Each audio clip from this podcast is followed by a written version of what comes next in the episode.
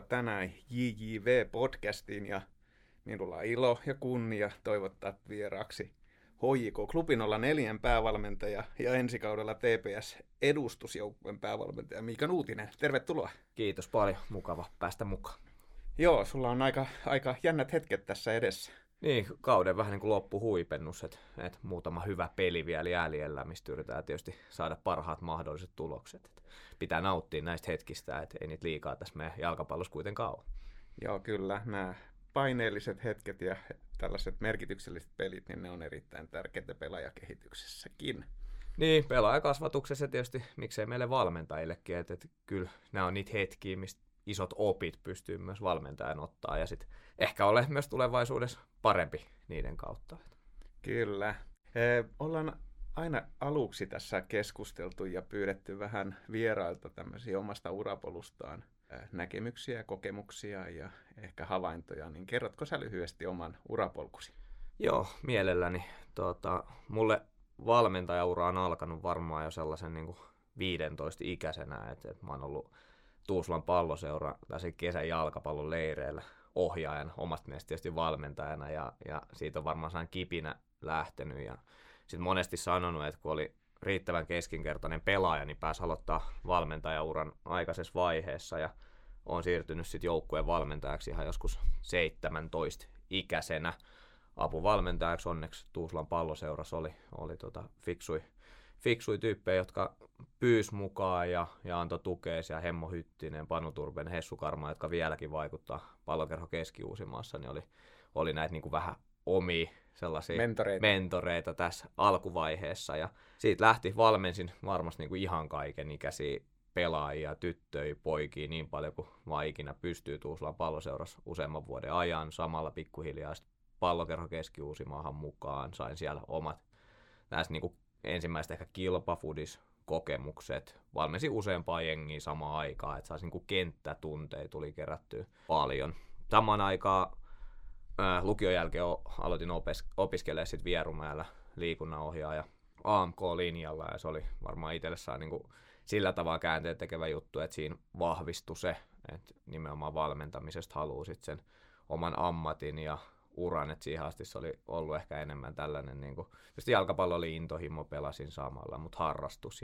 Ja sieltä Vierumäät käsin valmensin koko aika samaan aikaan, että sitten oli niin kuin reissaamista ja viikonloppuisin oli aika tiukasti valmentamisessa kiinni, kun koulu ei pyörinyt. Ja 2000, olisiko ollut 17, siirryin sitten kasvattajaseurastani eteenpäin VSSn talenttivalmentajaksi. Siellä hienot 2 vuotta.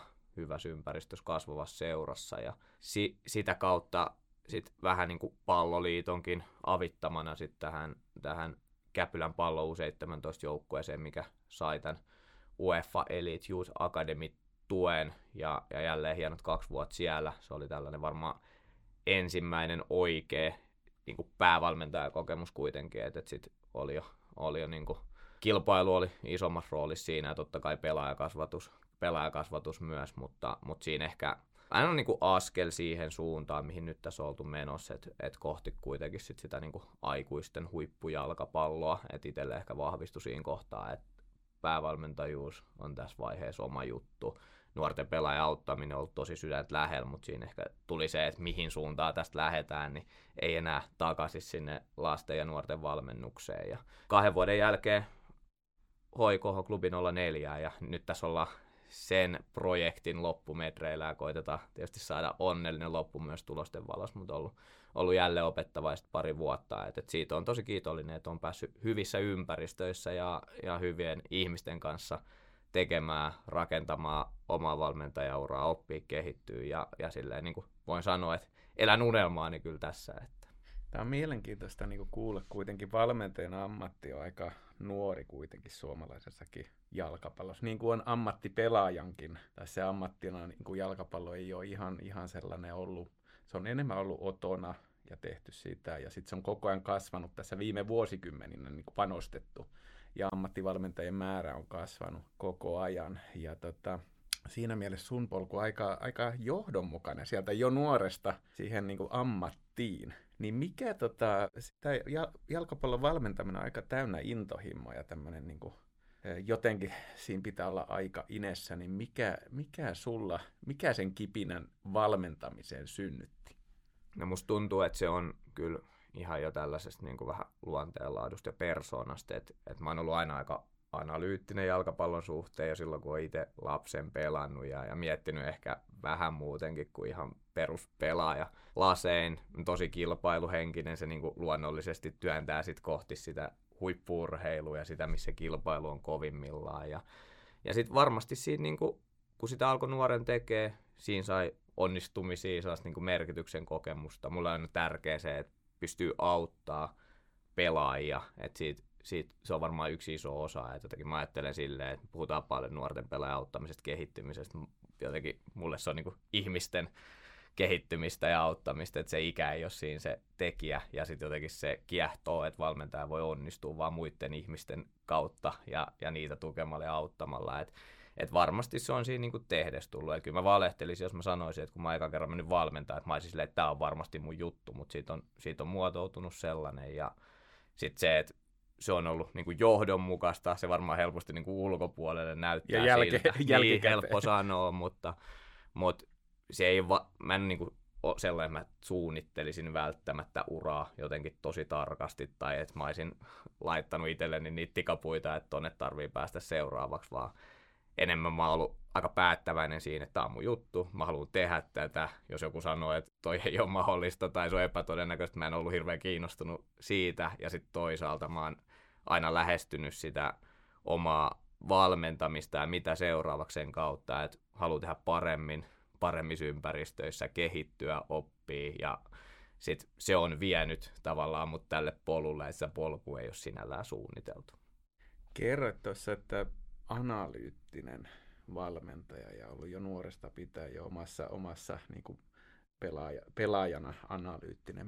Mitä sä tarkoitat analyyttisyydellä? No varmaan sitä, että mä tykkäsin niinku mietti niin kuin omaa pelaamista, joukkueen pelaamista, niin kuin jotenkin tulla pois siitä kuplasta, että minä ja mun jalkapallo ja miettiä enemmän sitä, miten meidän joukkueet toimii, miten vieruskaverit tekee tässä, miten me voitaisiin olla parempia. Et mä oon jo tykännyt käydä paljon keskustelua sit lapsena jo, on se ollut sit isän kanssa automatkoilla tai jonkun muunkaan jalkapallosta ja jotenkin niin kuin ollut siinä ehkä vähän kokonaisvaltaisemmin kiinni ja tietysti sitten niinku, toi on varmaan se, mä en tiedä osaanko mä sitä kuvailla, mutta mä oon ollut kiinnostunut jalkapallosta. Syy-seuraussuhteista, niin, miksi joku tapahtuu ja, kyllä.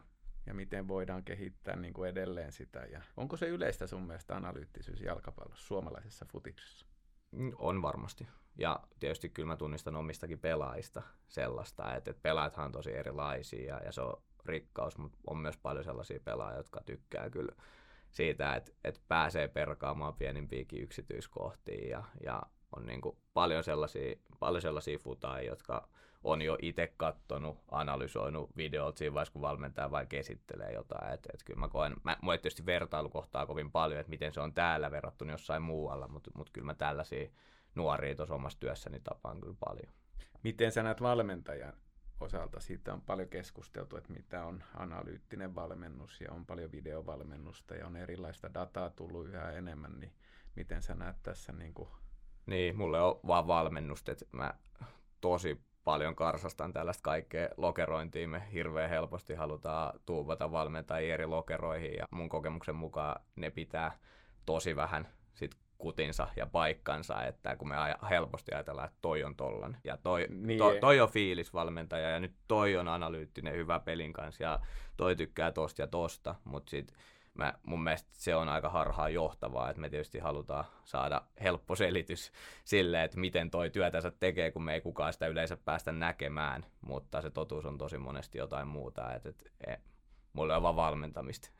Toi on hyvä pointti. Itsekin on työelämässä paljon tehnyt esimerkiksi Myers-Briggsin niin kuin näitä kaavioita. Siinä on 16 eri lokeron ja se on jännä huomata myös johtotason ihmisissä tai päällikkötason tai ihan oikeastaan minkä tason vaan, niin miten helposti me yleistetään ja miten helposti laitetaan, että nyt minä olen tällainen. Ja mulle oli vaikea siinä esimerkiksi, koska kaikista bokseista löytyi semmoisia, riippuen tilanteesta, niin pitää olla erilainen ja sopeutua erilaisiin tilanteisiin. Että ei voi olla fiilisvalmentaja koko ajan, mutta sitten joskus pitää olla fiilisvalmentaja tai se tunne on niin kuin erittäin korkeassa merkityksessä. Ja tämä on niin kuin, ehkä siinä meidän, toi oli erittäin tärkeä pointti mun mielestä, että on valmentamista, ei ole niin kuin lokerovalmentamista. Kyllä.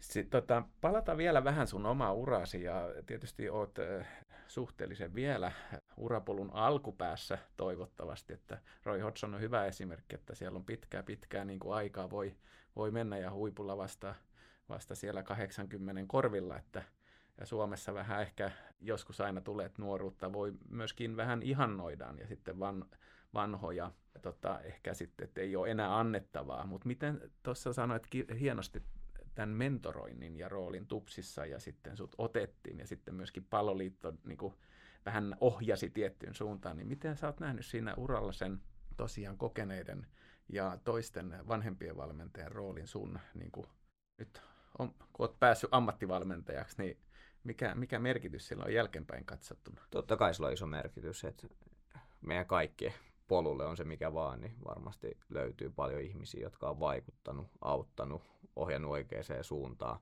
Mä en koe, että mä olisin sinällään varmasti niin kukaan muukaan valmentaja täällä, että millään tavalla järjestelmän tuotos, vaan tämä on sellainen skene, missä vähän niin kuin jokainen luo sen oman polkunsa ja ne voi olla tosi erilaisia, mutta varmasti kaikki tarvitsee apua ja tukea. Niin kuin mä sanoin, mä oon ollut onnellisessa asemassa, että on päätynyt hyviin ympäristöihin ja kaikissa niissä on ollut ihmisiä, jotka tukee ja lisäksi on muodostunut sellainen oma vähän niin kuin jalkapallon lähipiiri, kenen kanssa sit pystyy sparraamaan, jakaa kokemuksia, vähän niin kuin vertaistukeakin, että tietysti olisi upeeta, jos pystyisi olemaan tällaisessa Roy Hodgson-maisessa tilanteessa tulevaisuudessa, rakastaisi jalkapalloa vielä sen ikäisenä kuin hän on ja paljon tekemistä silloin sen kanssa tietysti, että kenen kanssa sitä työtä tekee, että se on tullut itselle tässä vuosien varrella entistä merkityksellisemmäksi, että kenen kanssa teet, millaisten ihmisten kanssa, löydetäänkö se tavallaan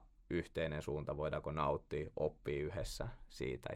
Ja kyllä mä pidän sitä tärkeänä. Ja se, että jos puhutaan vaikka näistä valmennuskoulutuksista ja muista, mitä itsellä on nyt UEFA Pro parhaillaan käynnissä, että siellä sen putken loppuvaiheessa, niin jokaisesta koulutuksesta, missä mä oon käynyt, niin on varmasti jäänyt mukaan sellainen ihminen, kuka on mulle tärkeä, on se sitten kollega, on se sitten kouluttaja, kuka tahansa, mutta sen arvo on iso, varmaan vielä isompi kuin sen sisällön, mitä siellä koulutuksissa opiskellaan, koska sitten ei täällä kukaan yksin pärjää ja niitä ihmisiä tarvii matkan varrella niin monessa kohtaa, että se on, siinä pidän, että on niinku etuoikeutetussa asemassa, että on hyviä ihmisiä ympärillä tässä jalkapallomaailmassa. Kyllä, tämä on tärkeää tietysti valmentajana myöskin, että siellä kun on niin sanottuja ups and downs hetkiä, niin kummassakin löytyy tukea, ei vaan silloin kun menee hyvin, vaan myöskin silloin, jolloin ei ole välttämättä niin, että meillä on helposti semmoinen mustavalkoinen, että silloin kun hyvä, niin vedetään johtopäätöksiä ja sitten kun vähän menee huonommin, niin sitten silloinkin vedetään johtopäätöksiä ja otetaan nyt vaikka Suomen maajoukkue tilanne nyt Kazakstan pelin jälkeen, että kyllä aika moni oli jo heittämässä riveä pois rivistä. Niin. Eli tavallaan niin kuin johtopäätökset on nopeat, mutta ehkä se kuuluu tähän kulttuuriin, se kuuluu kaikkialla. Niin kuin meillä on suhtkot pehmeä vielä tämä journalismi Suomessa, jos vertaa vaikka Englantiin tai Iso-Britanniaan niin kuin laajemminkin, niin täällä vielä. Mutta vähän palaan vielä siihen sun uraan, että tosiaan olet vielä alkuvaiheessa.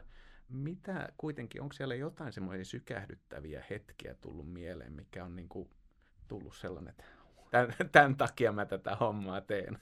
Totta kai, varmasti joka kaudelle mahtuu monia sykähdyttäviä hetkiä ja ne on, sanotaan, että mainitsit just noista, että tulee ups and downs ja silloin kun tulee niitä vaikeampia hetkiä, niin nehän on tosi tärkeitä, että niistä on kuitenkin ihminen yleensä oppii paremmin niistä ja toisaalta ne on ollut itselle myös sellaisia hetkiä, milloin ymmärtää, että ketkä ne omat tärkeät ihmiset on, ketkä seisoo rinnalla niissä hetkissä, ketkä pyrkii auttamaan. Että kyllä se on ihan varmaa, että selkään taputtelijoita ja onnittelijoita riittää silloin, kun menee hyvin, mutta ketkä haluaa ymmärtää ja auttaa sua silloin, kun se asia ei ole niin.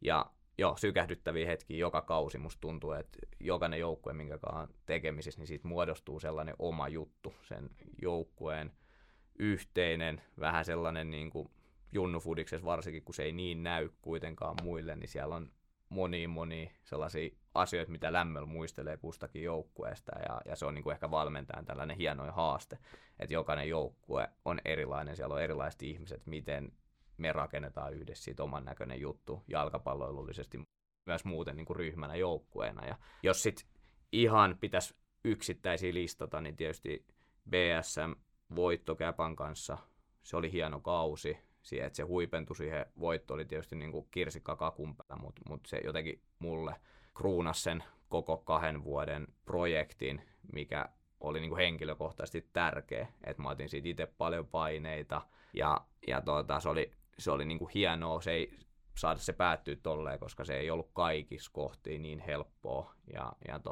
se ehkä se vahvisti myös omaa itseluottamusta tässä valmentamisessa paljon, ja nyt jos ottaa vaikka tästä klubin kanssa, niin meillä oli hieno ilta Malmössä tuossa joku aika sitten, että se oli tosi sykähdyttävä hetki, että ollaan tietysti vasta puolessa välissä ottelupari ja tässä ei tuuletella, mutta UEFA Youth League, siinä ei ole suomalainen joukkue ikin voittanut peliikään, ja mentiin vierasotteluun Malmö Stadiumille ja otettiin 1-4 voitto sieltä.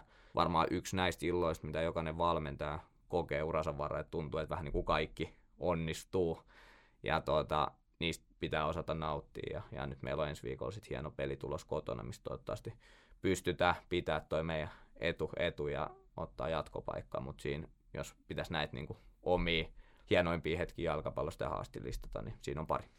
Muistan, olit juniorivalmentajapäivillä esittämässä vähän silloin, kun Käpän PSM-joukkuetta ja sitä vähän taktisia ja miten on valmistauduttu. Ja mä ihmettelin niin kuin näin kuulijana ja katselijana, että aika avoimesti kerroit taktisia komponentteja ja tällaisia. Yleensä monessa pidetään aika vakan alla tiedot, että nämä on strategisia ja kerrotaan ehkä yleistäkin lätinää ja itsestäänselvyyksiä, mutta se oli mulle ainakin sellainen, en tiedä laitoinko sinne chattiin, taisin ainakin laittaa, että upeata kun sai ja jotenkin sai aika hyvää kipinää siitä, niin kuin siihen, niin kuin, että miten kerrotaan. Ja tästä tuli mieleen ehkä tämä FC Barcelonan Barsan Universitas, niin kuin, jossa ne sanoo, että ne haluaa antaa uusimman tiedon kaikkien joukkueiden käyttöön, jotta heidän vastustajat ovat parhaassa mahdollisessa kunnossa myöskin. Eli tavallaan tämä kilpailullisuus, niin mitä kuvastaako tämä sinua, niin kuin, että valmentaminen ei ole niin kuin tiettyä strategiaa, vaan se on niin kuin, voi kertoa avoimesti ideoita, mutta sen toteuttaminen onkin sitten aivan eri asia. Niin, tietysti tämä niin kuin strategia on yksi osa sitä, mutta itse koen kyllä silleen, että se on aina, jos joku alkaa kopioimaan jotain tällaista niin kuin nähtyä, kuultua, niin siitä tulee huono kopio, että siitä tulee mustavalkokopio, mä voisin sanoa tälleen. Ja sitten tietysti tässä juniorivalmennuksessa Suomessa on niin kuin hyvän tovin olleena, niin on aika vahvasti taustalla myös se ajatus, että haluaa kantaa kortensa kekoon tämän meidän suomalaisen jalkapallon kehityksen eteen. Kyllä. Ja sitten, että jos sitä voi jollain edes pienellä tavalla tehdä sillä, että jakaa asioita, vastaa kun ihmiset kysyy, päästään katsoa harjoituksia ja kaikkea muuta, niin se on niin kuin mulle itsestäänselvyys, että niistä mä en ole ikin kieltäytynyt, jos joku kysyy, että voinko mä nähdä tämän tai voinko tulla katsoa tai voidaanko keskustella, koska sit se on se sama, mitä mä itse toivon, että jos mä lähestyn jotain valmentajaa, että mä oon kiinnostunut tämän pelaamisesta, voidaanko käydä läpi, että me pystytään avoimesti sitä käymään, kaikki voittaa, kaikki kehittyy, ja jotenkin koen, että se on kaukainen ajatus, että joku saisi siitä jotain merkittävää kilpailuetua meitä vastaan, että me jaa, miten me pelataan, koska siltähän sen pelin pitää joka tapauksessa siellä näyttää, jokainen voi tulla omin silmin katsomaan. Että, kyllä, ja puhutaan pelistä, kyllä, eikä puhuta niin kuin ehkä yleistason jutuista. Mutta silti se on mun mielestä, ehkä se on sulle itsestäänselvyys näin, mutta niin kuin näin myös työelämän näkökulmasta ja tällaisen, niin se on tärkeää, että tämä avoin informaatio, uskalletaan jakaa informaatiota toistemme kesken, valmentajien kesken, ja sitten se myöskin keskustella, eikä pelätä ehkä keskustelua, vaan keskustella ja pitkäänkin keskustella. Tämä meidän ehkä podcastikin, että miksi nämä on vähän venyneet, niin me keskustellaan vähän näistä, ettei mennä suoraan, että tässä on ydin ja sitten loppuu. Kyllä. Puhutaan pelaajakehityksestä Suomessa aika paljon. Jokaiselle valmentajalle, itselläkin nyt toimin tosiaan tämän kauden Hongan ASM:ssä, niin puhuttiin silloin, kun menin sinne 2 vuotta sitten, pelaajakehitys. Mutta mitä, me ei puhuta oikeastaan valmentajakehityksestä niin paljon seuroissa. Mitä mieltä sä oot siitä? Niin, totta kai valmentajat on aika tärkeä tekijä siinä, että pelaajat voi olla parempia. Että jos siitä ei puhuta, niin siitä pitäisi puhua. Tai silleen puhutaan varmaan, mutta silti, että tarjoamme koulutuksen ja ehkä tässä vedin nyt tänne mentorointiin ja tällaisiin työparinäkökulmiin. Onhan niitä työpareja on eri seuroissakin, mutta ehkä nostaisin myös erittäin tärkeänä roolina pelaajakehityksen ohella valmentajakehityksen, jotta se on johdonmukainen, systemaattinen ja pitkäjänteinen, niin puheista ehkä tekoihin enemmän. Tämä oli se.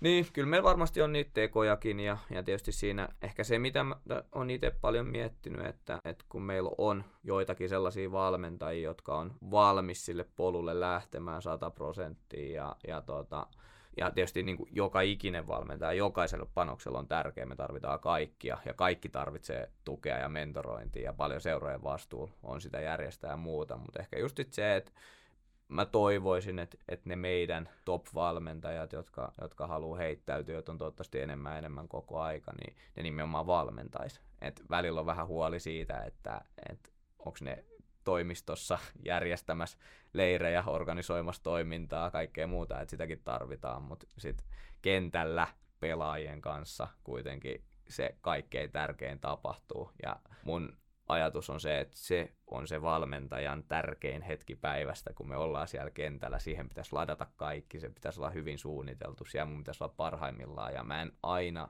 ihan ole tunnistanut sitä ajatusmaailmaa jokaisesta paikasta, ja mä ymmärrän hyvin ne haasteet, miksi siihen päädytään, mutta se ehkä se oma viesti, että valmentajakehityksen kannalta olisi tosi tärkeä valmentaa ja panostaa nimenomaan siihen valmentamiseen, olla siellä kentällä, tehdä virheitä siellä, onnistua siellä ja kerätä sitä kokemusta. Ja sitten se toinen päätös ajatuksessa on se, että sitten tietysti parhaat valmentajat olisi niiden pelaajien kanssa oikeasti siellä. Tämä on mielenkiintoinen. Tämä on tullut monesta muualtakin tämä viesti tavalla, että onko meillä on tullut paljon ammattivalmentajia, mutta on tullut myös valmennuspäälliköitä ja sitten tulee tämmöisiä hauskoja käsitteellisiä toimiston väkiä ja sitten nämä niin sanotut valmentajat. Ja siinä ehkä vaikea aina välillä, että mitä se tarkoittaa. Itse näen, että erittäin tärkeää luoda runkoja, luoda puitteita myöskin niille, jotka valmentaa. Eli on, mutta mikä se suhde on, se on ehkä se tärkeämpi. Mutta palataan, tai ei palata, vaan lähdetään vähän nyt ylemmäs. Eli sulla on paljon näkemyksiä jalkapallosta. Niin mennään tuonne kansainväliselle jalkapalloon. Mitä on kansainvälinen futis tällä hetkellä? Joo, ei ole helppo kysymys. Ja tietysti tässä pitää olla rehellinen itselleen, että tässä toimii jonkinlaisessa omassa kuplassa. Varmaan näkee jalkapallotoimintaa ennen kaikkea aina se oma ympäristön kautta. Se, että en tiedä, kuinka oikein ihminen on arvioimaan kaikkea niin kuin jotain tosi laajaa, mutta tietysti seuraan tarkasti sitä, että mihin me yritetään pelaa ja kasvattaa. Ja varmaan se trendi kansainvälisessä jalkapallossa on ollut se jo pidempään, että peli muuttuu nopeammaksi. Sitä pelataan koko aika pienemmissä ja pienemmissä tiloissa. Jo vuosi on ollut, joukkueet on tiiviimpiä puolustaa edes, mutta jos ne tämän hetken sellaisia megatrendejä vaikka yrittää arvioida, niin on varmasti se, että pelaat on hyökäteskin lähempänä toisiaan. Että se koko aika se vaatimus sitä kautta pelaajalle kasvaa, että pitää olla hyvä pienissä tiloissa, tehdä päätöksiä supernopeasti, pitää liikkua nopeasti, että jotenkin se kaikki vie sitä jalkapalloa siihen suuntaan, että asiat pitää tapahtua nopeammin, ei pelkästään fyysisesti. Ja mielenkiintoista seurata, että tietysti ennustaminen on tosi vaikeaa, että mihin se voisi olla menossa, mutta sitäkin meidän pitää vähän leikkiä, kun me pelaajia kasvatetaan, mutta toi on ehkä se, miltä kansainvälinen jalkapallo mulle tällä hetkellä näyttää. Ja siinä mielessä nyt on ollut maajoukkuetauko noista sarjoista ja on tullut loukkaantumisiakin. Neymar esimerkiksi nyt loukkaantui Brasilia-Uruguay-matsissa ja tästä on keskusteltu. Ja Suomessakin keskustellaan sarjauudistuksesta. Veikkausliigassa tulisi mahdollisesti 3 kierrosta ja enemmän pelejä, pidempi kausi. Ja nyt tuntuu, että aika paljon tiettyjä joukkueita ainakin kuormitetaan ja pelaajia, eli vedetään kaikki irti. Ja se on myös yksi trendi tässä, että enemmän pelejä, vähemmän palautumista. Ja voisiko tarkoittaa myös, että vähemmän treenejä niin kuin siinä mielessä, että koko ajan ollaan... Totta kai se tarkoittaa sitä, että on vähemmän treenejä, jos enemmän pelataan. Ja se on ihan mielenkiintoista, että kun tämä keskustelu on niistä pelimääristä ja samaan aikaan ne pelin vaatimukset pelaajille tietysti koko aika kasvaa, niin missä kohtaa tulee se kipupiste. Ja tämähän koskee ennen kaikkea varmaan ihan sitä Euroopan kärkipelaajia, jolle se pelimäärä on kaikkein isoin. Että sitten jos miettii Suomea, niin se, että me pysymme kansainvälisessä kilpailussa mukana, niin varmaan kauden venyttäminen on yksi tärkeimmistä asioista sen kannalta, että meillä pelataan jalkapalloa pidempi pätkä kilpailullisten pelien kautta, eikä se pre-season ole ihan niin tuhottoman pitkä, mitä se on tähän asti ollut. Kyllä. Miten nuo tilastolliset faktat noihin tukee tähän? Onko sulla tietoa siitä, että miten vaikka kilometrimäärät, onko ne kasvaneet? Vai onko se enemmän kollektiivinen määrä on kasvanut, mutta välttämättä yksittäisen pelaajan liike ei ole kasvanut? Kun mietin vaan, että kun mennään myös hyökätessä yläprässiin tai korkeaan prässiin, niin siellä tiloja halutaan vähentää ja lähempänä on pelaajat, ne omat joukkuepelaajat, jolloin se kollektiivinen liike pitää olla paljon johdonmukaisempaa, systemaattisempaa. Niin koska mä en ole nyt ainakaan itse löytänyt sellaisia, että ne olisi merkittävästi nousseet. Joo, mä en usko, että välttämättä se kokonaismatka esimerkiksi on erottava tekijä, niin edes jos verrataan eri tason pelejä, että se voi hyvin olla, että ne kokonaismatkat on suuria huipputason pelissä ja sitten siitä pykälä alempaan, että varmaan asia, mikä erottaa huippujalkapalloa, mä en tiedä, mulla ei ole faktaa huippujalkapalloa alemman tason jalkapallosta ja huippujalkapalloa aiemmasta huippujalkapallosta on sitten tällaiset niin kuin sprinttimatkat, että kuinka paljon pelaajat oikeasti juoksee kovaa kentällä, kuinka paljon sitten tulee sellaista liikettä, mutta kyllä täytyy sanoa, että saat kysyä paremmalta asiantuntijalta, että saat hyviä vastauksia. Joo, ja ei näitä oikeastaan keneltä, koska nämä on kuitenkin puhutaan aika korkean taso, että se vaihtelee eri sarjoissa ja muuten. Okei, vaatimukset jalkapallolle kasvaa, vaatimukset yksilön fysiikalle kasvaa, palautumiselle kasvaa. Miten pelaaja pystyy tässä hanskaamaan tällaisen lisääntyvään paineen ja vaatimustasoon? Niin, varmasti se aiheuttaa vähän paineita tulee meidän pelaajakasvatuksellekin, että sitten pelaaja, mikä on siihen systemaattisesti kasvatettu ja totutettu ja progressiivisesti vähän niin kuin tuotu siihen pisteeseen, että se pystyy kestämään sen, niin hanskaa paremmin. Ja se on tietysti se näkökulma, mikä meillä esimerkiksi meidän arjessa on, että meidän pitäisi valmistaa pelaajia 3 pelin viikkoihin. Meidän pitäisi harjoitella sillä tavalla, että ne on valmiita sitten, kun se kohdalle tulee ja miten ne pelaajat siinä hetkessä kestää, niin silloin tietysti siellä on paljon, mitä korkeammalla tasolla ollaan, siellä on tosi paljon tukitoimia ja asiantuntijoita auttamassa, että jos miettii, että vaatimukset on kasvanut, niin kyllähän se samaan aikaan ne prosessit siinä pelaajan ympärille, että pelaajat pystyy vastaan niihin vaatimuksiin, on kasvanut, mutta tämä on ehdottomasti yksi asia, mitä meidän pitäisi meidän pelaajakehityksessä kyllä miettiä, että jos kun tavoite on kasvattaa kansainvälisen tason pelaajia. Kansainvälisen tason pelaajan pitää pystyä vastaamaan pelin korkeisiin vaatimuksiin parhaillaan 3 kertaa viikossa, ja se aiheuttaa kyllä niin kuin määrätynlaisia toimenpiteitä sinne arkiseen harjoitteluun myös juniorivaiheessa. Joo, tästä Erkka V. Lehtolan kanssa keskusteltiin viime podcastissa kuitenkin aika paljon, ja sanotte, että me ollaan satsattu paljon, vaikka viimeisen 10 vuoden. Mutta mitä on tapahtunut? Onko laatu parantunut? Ja vähän ehkä provokatiivisesti tuli, että välttämättä ei ole pelaajalaatu kasvanut. Mitä mieltä sä oot? No mahdoton silleen vertaa, että en ole Erkalla pidempi kokemus, että hän on 10 vuotta sitten ollut paremmin silmin näkemässä sitä, missä silloin on oltu varmaan. On siitä paremmin tietoinen. Mä uskon, että me on kehitytty, mutta tietysti kehitys on aina suhteessa myös siihen, että miten muut kehittyy, ja se on ihan selvää, että muualla ei poljeta paikallaan, että ei se meidän niin kuin asema ehkä niin merkittävästi ole kuitenkaan muuttunut. Varmaan voi olla, että on vähän jopa kirittykin, jos me katsotaan juniorimajoukkoiden tuloksia tai muuta, ettei ne ainakaan huonompaan suuntaan siitä on menty, mutta Mutta se on tietysti tärkeä keskustelu, että mitä pitäisi tehdä seuraavaksi, että me pystytään kehittyä suhteessa muihin ja mitkä keinot on jo käytetty, mitkä pitäisi olla seuraavia keinoja. Et sitä mä en ehkä vielä ihan itse näe, mikä on meidän seuraava iso askel. Et jotenkin tuntuu, että sellaiset pehmeät, helpot keinot tämän meidän fudikseen, jos puhutaan nimenomaan huippupelaajakehityksestä, niin sen osat on käytetty ja nyt tarvittaisiin isompia liikkeitä, että me otetaan isompi steppi ja sitä kautta pystytään kirjaamaan muita. Joo, tämä on silleen niin kuin varmaan semmoinen ikiliikkuja, ettei koskaan löydytä ja ehkä siinä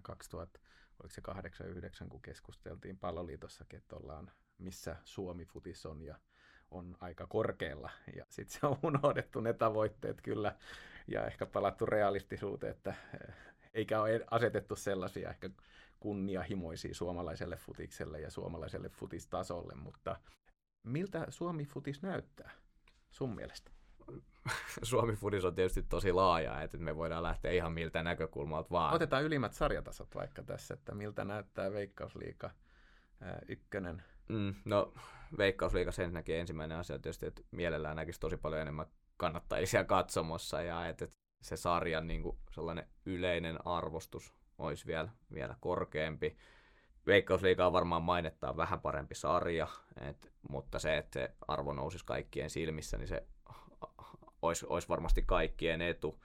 Ja tietysti niin kuin Suomi-fudiksessa ylipäänsä on niin kuin paljon hyviä juttuja, on buumi Huuhkajien ympärillä. Mä luulen, että Suomi-jalkapallomaan on jotenkin sellainen niin kuin tosi kokonainen, että varmaan taas grassroots-fudiksessa me saatetaan olla ihan maailman johtava maa ja meillä on niin kuin monta hyvää osa-aluetta, mutta tietysti se, että mä itse koen, että mihin mulla on, mitä asiantuntemusta arvioidaan, on sitten tämä meidän nimenomaan huippupelaajakehitys ja ne huipulle tähtäävät polut. Ja siellä toivoisin kyllä, että me pystyttäisiin vielä paljon parempaa. Että meillä on mun mielestä mitään, jos puhutaan vaikka akatemiatoiminnasta, niin onko meillä oikeasti minkäänlaista niin kuin akatemiatoimintaa sen sanan varsinaisessa merkityksessä, niin ei ole kuin jotain ihan yksittäisiä paikkoja jossain. Ja tarvitaanko me sellaista, että meille tulee parempia pelaajia, niin ehdottomasti, koska jo pelkästään pohjoismaisessa vertailussa, niin me toimitaan aika erilaisissa ympäristöissä meidän parhaiten pelaajien kanssa. Tuosta on keskustellut myöskin akatemiasta, että mikä koko käsite, niitä on akatemiaseuroissa akatemiajoukkueita ja sitten on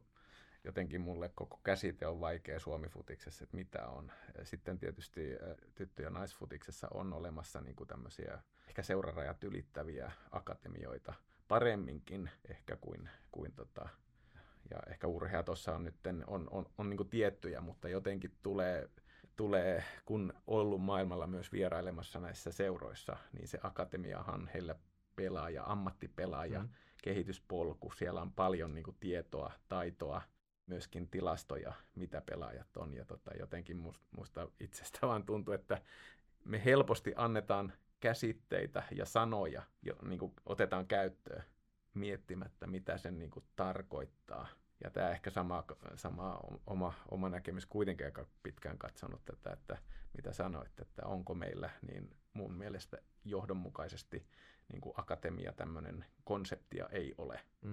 Se on niin kuin pilotteja ehkä siellä täällä ja otettu niin kuin tiettyjä, mutta sitten semmoinen oikein, mitä se tarkoittaa akatemia tuolla kansainvälisessä kontekstissa, niin niitä ei ole. Ei ole. Ja se, että tämä oli ehkä vähän mihin viittasin myös, kun sanoin, että pehmeät keinot on käytetty ja nyt tarvitsisi niin kuin kovia liikkeitä. Jos mietitään paljon akatemiatoiminta kansainvälisissä isoissa seuroissa, niin vaikuttaa rahaa, niin se on paljon. Ja se, että meidän ei tarvitse ihan niihin kaikkiin toimintoihin välttämättä lähteä. Totta kai meille on aina tärkeää priorisoida ja ennen kaikkea löytää ne ilmaiset asiat, mitä me voidaan tehdä hyvin.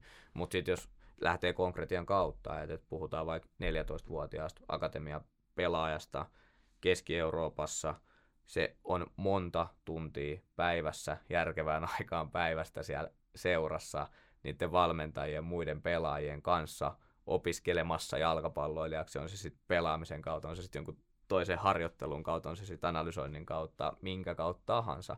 Mutta se on niinku se ensimmäinen ero, että se on todennäköisesti päivässä aika monta minuuttia enemmän kuin mitä ne pelaajat on meidän toiminnassa. Ja se, että mikään ei tietenkään niinku korvaa sitä, että jos me menetetään niitä minuutteja ja me voidaan yrittää rakentaa siihen ympärille kaikkea, että no tehdään omalla ajalta tätä, otetaan tukea tuolta ja muuta, mutta olisi hienoa nähdä, että että me pystyisimme kilpailemaan niissä minuuteissa.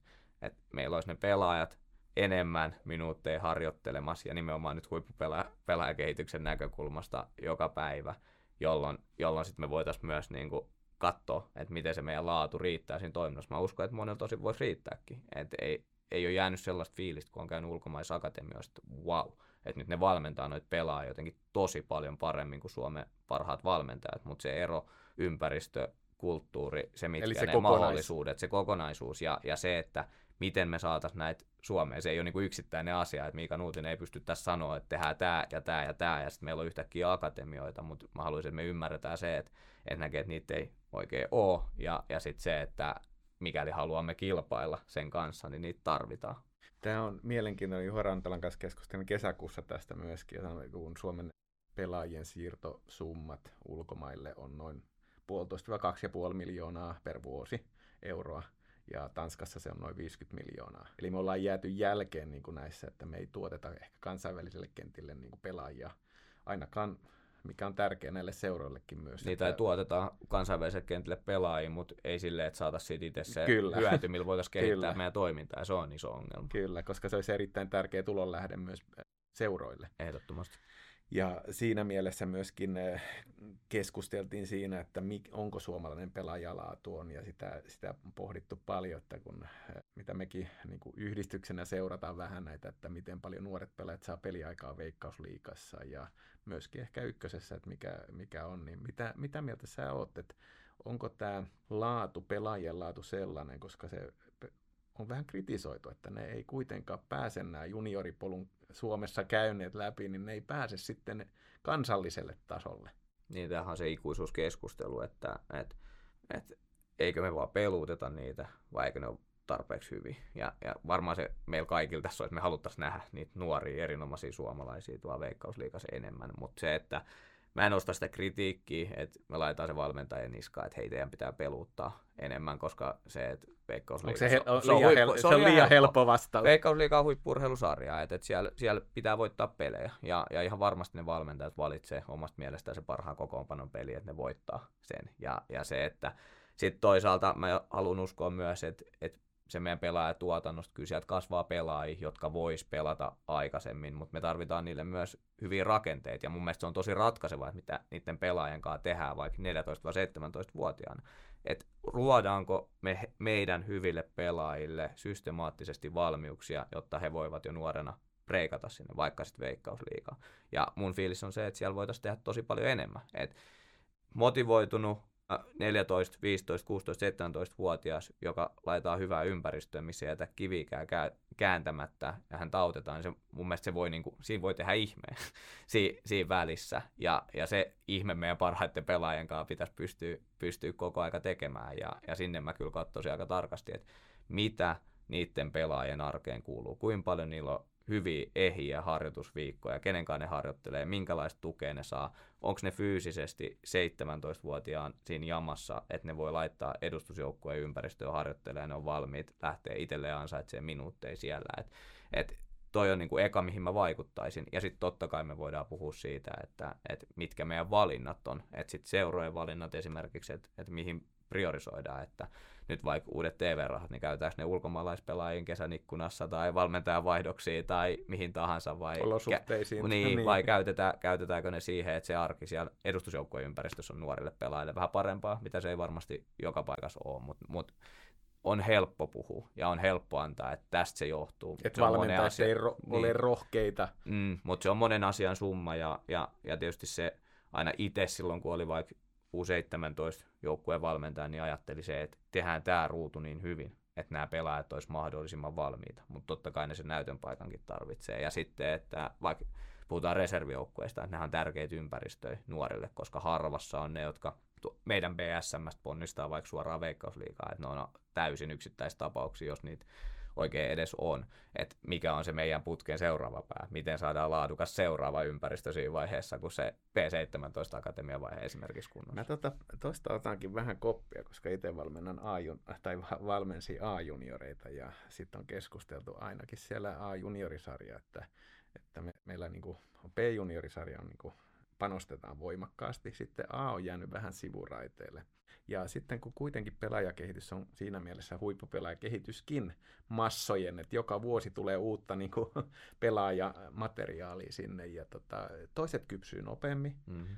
No kansainvälistä otetaan vaikka ansufatit ja nää ja sitten voi ollakin loukkaantumiset ja näin, mutta itse näen, että sen 14, 15, 16, 17, myöskin 8, 9, 20, että ne on vielä junioripelaajia ja jotenkin näkisin, että meidän pitäisi vielä ehkä sitä yhtä myöskin sarjaa, että siinä ne pelaa Suomen huippuja vastaan niin kuin vielä enemmän, ettei ne nouse suoraan sinne ja sitten jää sinne kakkosdivariin tai kolmosdivariin tai ykkösliigaan, ykköseen tai veikkaukseenhan ei niin helposti nousekaan. Mutta se tavallaan ehkä tässä se meidän, mikä yksi tässä rakenteellinen keskustelu, että miten me kasvatetaan huippupelaajia. Yksi on tässä, että ammattina, niin kuin vähän alussa sanoin, huippupelaaja ammattina on aika aliarvostettu. Jos katsoo myös Veikkausliigan palkkoja, palkat on noin 2 000 euroa keskimäärin per pelaaja. Kyllä. Niin kyllä se niin kuin, tavallaan eihän se niin kuin, hirveän niin kuin, tyysin pitää olla intohimon liekki aika korkealla, että ajattelee, että tästä mä saan ammatin mutta tämä ehkä vähän oma pitkä johdanto tähän, että mitä muita sanoit reservin joukkueen, niin vähän ehkä vielä sun ajatuksia, että miten me saadaan se huippupelaaja, ne jotka ovat kiinnostuneita ammatikseen pelaamisesta, miten me saataisiin ne sinne niin kuin Suomen huipulle ja myöskin sieltä sitten yhä enemmän sinne kansainväliselle.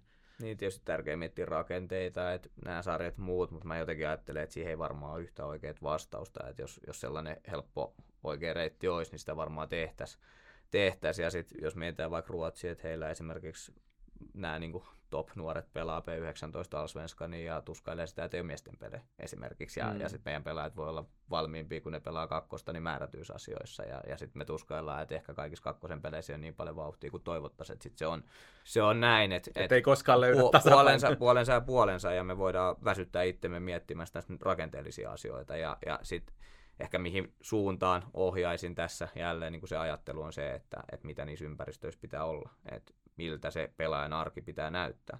Ja vaikka B-junioreissa se on äärettömän vaikeaa, että kun sulla on 9-luokkalaisia nuoremmat, sulla on vanhemmat lukio ensimmäisellä. Ja monet lukiot mahdollistaa itse asiassa tosi täyspainoisen pelaamisen, jos mietitään vaikka Mäkelärinteen lukio, minkäkaan on Käpylän pallo teki yhteistyötä, minkäkaan HJK tekee yhteistyötä, mahdollistaa pelaajille paljon, mutta sitten se ei olekaan ihan niin helppoa 9. luokalla, kun koulu käy kaikkein kuumimmillaan, ja sitten ne pelaajat on siinä joukkueen sisällä vähän vaikeassa välissä. Samaan aikaan pitäisi ottaa iso spurtti pelaajakehityksessä, pitäisi pystyä lisäämään harjoittelumääriä, pitäisi pystyä nostaa voimaharjoittelua jo selkeästi enemmän framille, luoda niitä valmiuksia, että millä pelaajat tullessaan vaikka ulos B-junioreista on valmiita aikuisten jalkapalloa, ja toi on vähän haastava dilemma, se on rakenteellinen juttu, vähän tähän viittasin, kun puhuin näistä todellisista akatemioista. Ja sitten se realismi meillä on se, että harvat pelaajat on siitä valmiit suoraan korkeammalle tasolle.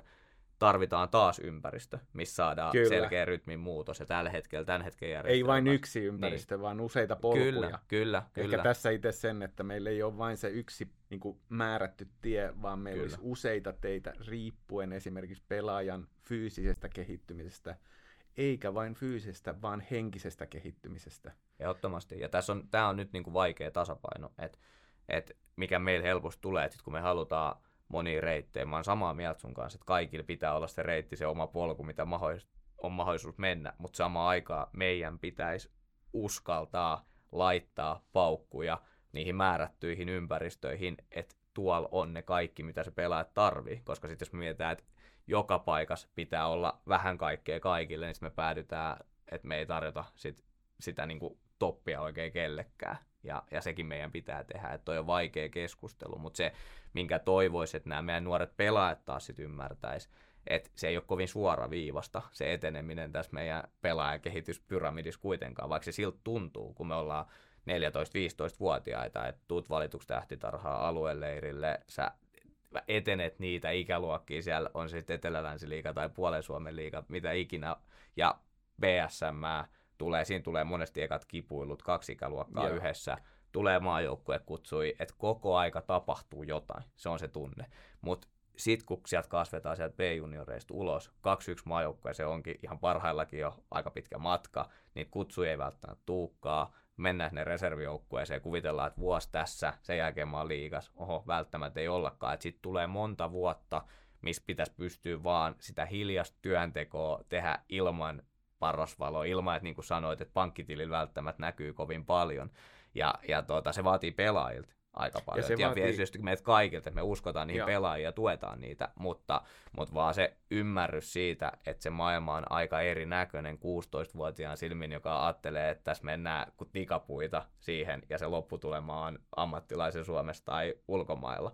Ja sitten siihen tulee aika monta mutkaa matkaa yleensä siinä 17-20 jotain vuotiaana. Ja tämä oli ehkä se, mitä sanoinkin, että se henkinen kehittyminen, että tavallaan jos olet vaikka Suomen huipulla pelaajana ja joukkueena siinä B-junioreissa, niin sen jälkeen loppujen lopuksi onkin pitkä matka vielä sinne, niin kuin, eli sitä, se henkinen kapasiteetti myös sitä, että on pitkäjänteisyyttä ymmärtää, että se vie seuraavat 4 vuotta, kun sitä aikaisemmin ollaan aika nopeasti niin kuin vuosittain semmoisia niin kuin merkkipaaluja. Kyllä. Ja tämä ehkä tässä niin kuin itselle tämän huippupelaajan ja näistä tunnistaa ensinnäkin ne, jotka haluaa sinne huipulle, niin ymmärtää sitä, että me tarvitaan johdonmukaiset myöskin metodit, valmennustavat, tuet näille, jotka haluaa niin kuin mennä. Tietysti onhan meillä ja varmaan kaikkialla, kyllähän kansainvälisissä akatemioissa tuskalla ihan sama, että sieltä ei akatemioista kasva riittävän paljon sinne niin kuin first teamiin. Mm-hmm. Eli sama tuska, se on todella vaikea sielläkin päästä. Mutta siinä mielessä ehkä sun ymmärsinkö oikein, että viesti, että pitää tehdä yhä enemmän niin kuin niitä, miettiä sitä, että miten ne polut rakennetaan, sekä rakenteita, mutta myöskin sitten niistä, jotka valmentaa niitä, niin miten tuetaan. Niin, mun mielestä meidän pitää luoda erinomaisia ympäristöjä, jotka auttaa pelaajia luomaan ne valmiudet, että ne pystyy ottaa seuraavia askeleita, ja sitten se vaatii myös niin kuin tietynlaista sellaista ehdottomuutta, ja että niihin ympäristöihin laitetaan oikeasti paukkuja, ja että se on hyvä tie niille pelaajille. Et mä jotenkin haluaisin tosi vahvasti kuitenkin uskoa tässä maailmassa, missä pelaajia lähtee nuorena ulkomaille ja kaikkea muuta, että meillä on täällä osaamista, kykyä, mahdollisuuksia rakentaa se suomalainen pelaajakehitys. Mun mielestä polkukin voi olla tosi huono sana, mutta sellaisia ympäristöjä, että se on paras valinta niille pelaajille. Ja nyt jos me mietitään jo nyt, kun me halutaan hirveästi ajatella sitä, että kansainvälisesti akatemiatoiminta se on jotain ja me ollaan jotain, ja sitten sekin voi olla ihan mitä vaan, että se on eri paikoissa erilaista, niillä on omat haasteensa, niin kuin sanoit, joku ympäristö on hyvä, joku ympäristö voi olla tosi huono. Niin se, että meillä on kourallinen, hyviä pelaajia, missä voi olla vaikka potentiaalia tuleviksi aamajoukkueen pelaajia, niin siinä vaiheessa, kun lähtee ulkomaille, niin mehän ei pystytä enää vaikuttamaan. Sitten me laitetaan käden ristiin ja toivotaan, että kaikki menee hyvin, koska me tarvitaan se, että meidän parhaille pelaajille tapahtuu hyviä asioita, kun niitä ei välttämättä sitä massaa ei ole samalla tavalla kuin jossain muualla. Mutta sitten jos me katsotaan nyt näitä pelaajia, ketkä on murtautunut viime aikoina tuonne huuhkajien kynnykselle, vaikka Kasper Terho, Nahatanskyttä varmaan kilpailee paikasta, Topi Keskinen on aika lähellä, Matti Peltola debytoi hienosti, niin kuitenkin paljon pelaajia, jotka on myös kasvanut Suomessa ja käynyt sen meidän, tämän oman polun, murtautunut Veikkausliigaa, sitä kautta huuhkajiin. Ja haluaisin uskoa, että me pystytään, siellä on edelleen meillä kiristämisen varaa, mutta jo nyt se näyttää kuitenkin hyvältä polulta. Samaa verrattuna johonkin toiseen. Ja tai siellä on aihioita. Niin, silloin me pystytään kantaa itse myös vastuu siitä, koska se, että ei ole yhtä kokonaisuutta kuin kansainvälinen jalkapallo. Siellä voi olla ihan mitä tahansa siellä, ja silloin kun ne pelaajat on täällä, tietysti meillä on niin kuin helpompi niitä auttaa, silloin me ei vaan toivota. Ja sen takia itse puhun tästä sellaisella suurella tunteen palolla, että koitetaan laittaa paljon paukkuja siihen, että miten niitä meidän parhaat pelaajia siinä matkalla tuetaan ja autetaan. Mä palaan nyt, lähden vähän ehkä tähän sun henkilökohtaiseen valmentamiseen ja siinä mielessä sen, että miten siitä asiat näyttää. Näitä rakenteita voitaisiin keskustella koko ajan, koska vastuu on aina jollakin muulla. Ja sitten heittää pallon sinne palloliitolle tai mikä nyt onkaan, että hei, ottakaa ja tehkää. Itse en tykkää siitä. Mun mielestä kuitenkin pitää tehdä siinä viitekehyksessä, missä on, niin ne parhaansa. Ja antaa tietysti keskustella asioista, mutta mennään tuohon huippupelaajan ja huippupelaajapotentiaali. Potentiaalista puhutaan paljon, niin kuin tämmöistä, että mikä on pelaajan potentiaali. Hannele Forsman Lampinen sanoi tässä, että he tekivät Erikille semmoisen tekoälypohjaisen tutkimuksen, jossa oli 5000 pelaajaa siinä kannassa. Ja sitten oli laitettu niitä, että ketkä oli päässeet kansainväliselle kentille. Ja sitten lopputulos tässä oli, että 20% sieltä tekoäly nosti, jotka eivät olleet niin kuin siellä, joilla olisi ollut potentiaali ehkä niin kuin tiettyjen parametrien kautta päästäkin. Mutta mennään siihen sun ihan henkilökohtaisesti, että miten sä tunnistat niin kuin potentiaalia? Tämä on välillä jopa vähän turhauttava keskustelu, koska sitten tietenkin tästä on puhuttu tosi kauan. Talent ID:stä ylipäänsä sitä on meille koulutettu. On itse tehnyt opinnäytetyönikin suhteellisesti ikävaikutuksesta ja nimenomaan tästä potentiaalin tunnistamisnäkökulmasta. Mutta jotenkin tähän on itse ehkä vähän turtunut, että jotenkin on ruvennut ajattelemaan sitä, että se ei kuitenkaan ehkä ole meidän niin kuin ensimmäisiä ongelmia, etteikö me tunnistettaisiin ja löydettäisiin meidän potentiaalisimpia pelaajia. Totta kai se on mahdotonta tunnistaa kaikissa se, että meillä on jotain huutavia talentteja, jonka suorituskyky on korkea, jonka potentiaali on korkea, kaikki näkee sen, ei tarvitse olla ekspertti. Meillä on jotain kuiskaavia talentteja, jotka ei suorita korkealla tasolla, mutta jolla on korkea potentiaali. Sitten on paljon näitä pelaajia, jonka suoritustaso just tässä hetkessä on korkean, potentiaali ei välttämättä. On tärkeää ymmärtää niitä vaikuttimia, että mitä siinä on taustalla, mitkä on niitä asioita, mitkä skaalautuu hyvin huippujalkapalloon myöhemmin, on tärkeää ymmärtää sitä fyysistä kehitystä,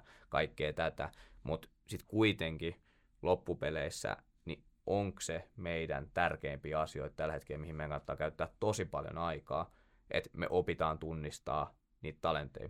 Haluaisin ajatella niin, että ne meidän hyvät pelaajat kyllä niin kuin nähdään ja löydetään, mutta sitten, että mitä me niiden kanssa tehdään, ja se, että valmentajan näkökulmasta kuitenkin se on silleen yksinkertaista, että noissakin ympäristöissä, missä on itse päässyt toimimaan, siellä on paljon hyviä pelaajia, niin mä yritän auttaa heistä jokaista ja laittaa panoksia siihen, että se ympäristö on heille sellainen, että he pystyvät saavuttamaan sitä omaa potentiaalinsa. Joidenkin onnistutaan paremmin, joidenkin huonommin, mutta se tavoite on se. Mä vähän tuossa pikkusen vielä vaikka ruuvaan tätä aihetta, vaikka tämä on potentiaalista puhutaan paljon. Itse en niin kuin ajatellut potentiaalia ja talenttia sama, että mikä on niin kuin lahjakkuus tai tämä talentti on mun mielestä vähän omituinen ajattelu, että otetaan, no sä oot ollut talenttivalmentajakin, niin milloin me nähdään 10-vuotiaasta, onko talentti vai ei, mutta ehkä siinä mielessä just valmentajan näkökulmasta sen, että miten me se potentiaali tunnistetaan pelaajassa. Ja mitä elementtejä niin kuin sinä valmentajana sitten, niin kuin, että hei, tämä kaveri niin kuin on vaikka mun tiimissä tämä niin kuin keskeinen avainpelaaja. Eli tämmöisiä niin kuin tavallaan että, niin kuin tekijöitä siihen ehkä sen, että mikä on se valmentamisen, missä valmentajat tekee. Että hei, ja tässä niin kuin ehkä tähän valmentamiseen, että miten sä arvioit, kun... Ja tähän on ihan eri keskustelu, että kuka on mun avainpelaaja, kun kuka on se, että kenen mä uskon, että voi ottaa niitä seuraavia steppejä. Se ennustaminenhan on joka tapauksessa tosi vaikeaa. Tai jotenkin, niin kuin mä sanoin, että mä en ihan hirveän helposti lähde antaa sulle listaa asioista, että nämä on ne, että kattokaa näitä, ja sit sä päädyt löytää se oikein, koska silleen, että kukaan muukaan sitä ei ole vielä oikein aukottomasti onnistunut tekemään, niin se on tosi vaikeaa. Ja jotenkin, että jos mä taas oman ympäristön kautta lähestyn, mä autan kaikkia niitä, ketkä on valmis heittää itsensä likoon, oppii, kehittymään, on tosissaan se oman juttunsa kanssa. Että se on mun vastuu. Eli motivaatio. Niin, se on 100% tärkeä tekijä, että ilman sitä drivea, niin pelaaja ei todennäköisesti pysty tekemään. Sitäkin voi kehittää. Joku pelaaja, joka näyttää meiltä siltä, että okei, tuossa ei ole drivea, tuossa tekemisessä jotain tuolta puuttuu, ne viimeiset prosentit voi matkan varrella löytyä, mutta ne, kellä se ei löydy, niin aika epätodennäköistä on, että mennään tappiin asti. Ja sitten tietenkin pelillisistä ominaisuuksista voitaisiin keskustella vaikka loppupäivää. Että kyllä, ja pelipaikkakohtaisuuksista ja vaatimuksista niihin. Joo, kyllä. Ehkä tässä vaan siinä mielessä, että tämä on mielenkiintoinen, me puhutaan paljon yksilövalmennuksesta ja yksilöllisestä valmennuksesta, antaa palautetta pelaajille ja keskustella pelaajien kanssa ja kuitenkin siinä mielessä itsekin ja varmaan enemmän sinä oot, niin kuin, että ei se ihan hirveän helppoa niin kuin siinä ympäristössä, missä on vaikka 20 pelaajaa ringissä ja se aika on niin kuin aika rajallinen.